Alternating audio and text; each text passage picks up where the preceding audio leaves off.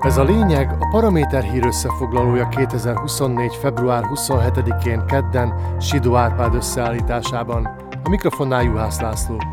Rövid hírek a lényegben és rövid árak a Kauflandnál, a lényeg támogatójánál. Mint egy falat kenyér úgy kellett a Putyin simogató szlovák kormányfőnek Emmanuel Macron megnyilatkozása az ukrán helyzettel összefüggésben.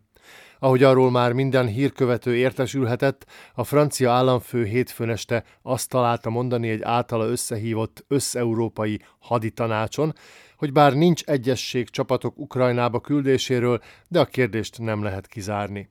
Örömében simán homlokon is csókolhatta volna Robert Fico a francia politikust, mert kiváló populistaként lelki szemei előtt megjelent, ezzel a témával mennyire ráijeszthet Szlovákia alulinformált polgáraira.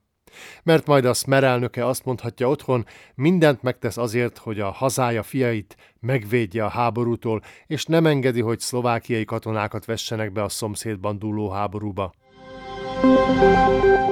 Tehát Fica látványosan örülget, hogy Macron előhúzta ezt a témakört, és így nem röhöghetnek az újságírók azon, hogy a kormányfő már megint mondva csinált okokra hivatkozva hívta össze a Nemzetbiztonsági Tanácsot.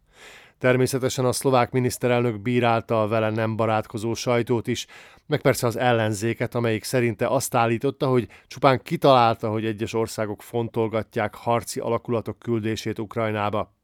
Ha hinni lehetne a Smeres Górénak, állítólag a hideg futkosott a hátán, amikor Párizsban meghallotta ezeket a kart csörtető beszédeket. Közben meg aki nem kizárólag a Facebookról tájékozódik, tudhatja, hogy nem lehet kötelezővé tenni az uniós vagy NATO tagországok számára, hogy hadsereget indítsanak mondjuk Ukrajna védelmére.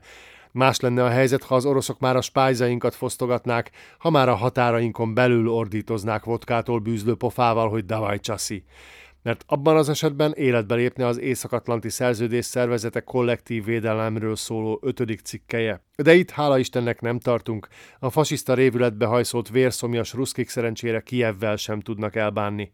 És hogy esélyük se legyen erre, ezért kellene minden segítséget megadnunk a megtámadott nemzetnek amelyiket Fico úgy gyalázza a Kreml propagandájával, hogy annak alig van párja.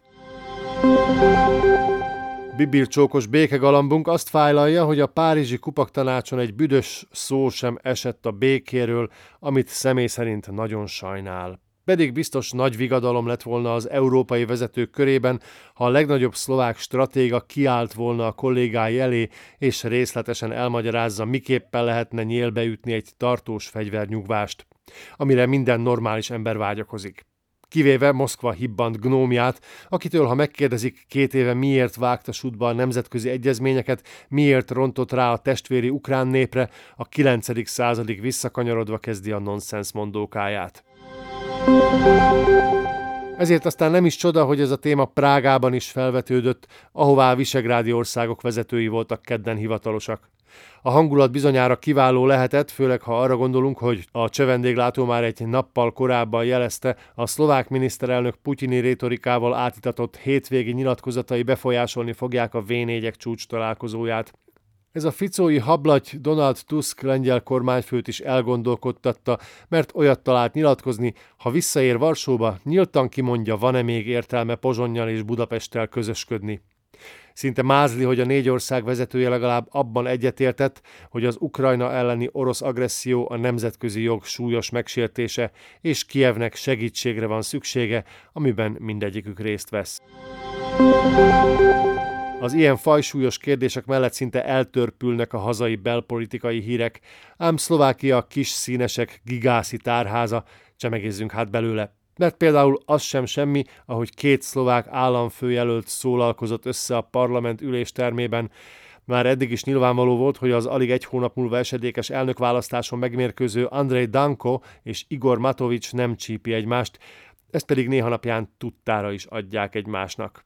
Kedden ismét éles szóváltás alakult ki a két politikus között, aminek köszönhetően a jiddis eredetű mesüge kifejezést is megízlelgethettük. Aztán, akit idáig kínzott a kíváncsiság, a szlovák, de bátran mondhatjuk az európai, vagy netán az egész világ politika koronázatlan gyerekgyáros királya, mikor vesztette el a szüzességét, az megkaphatta a választ.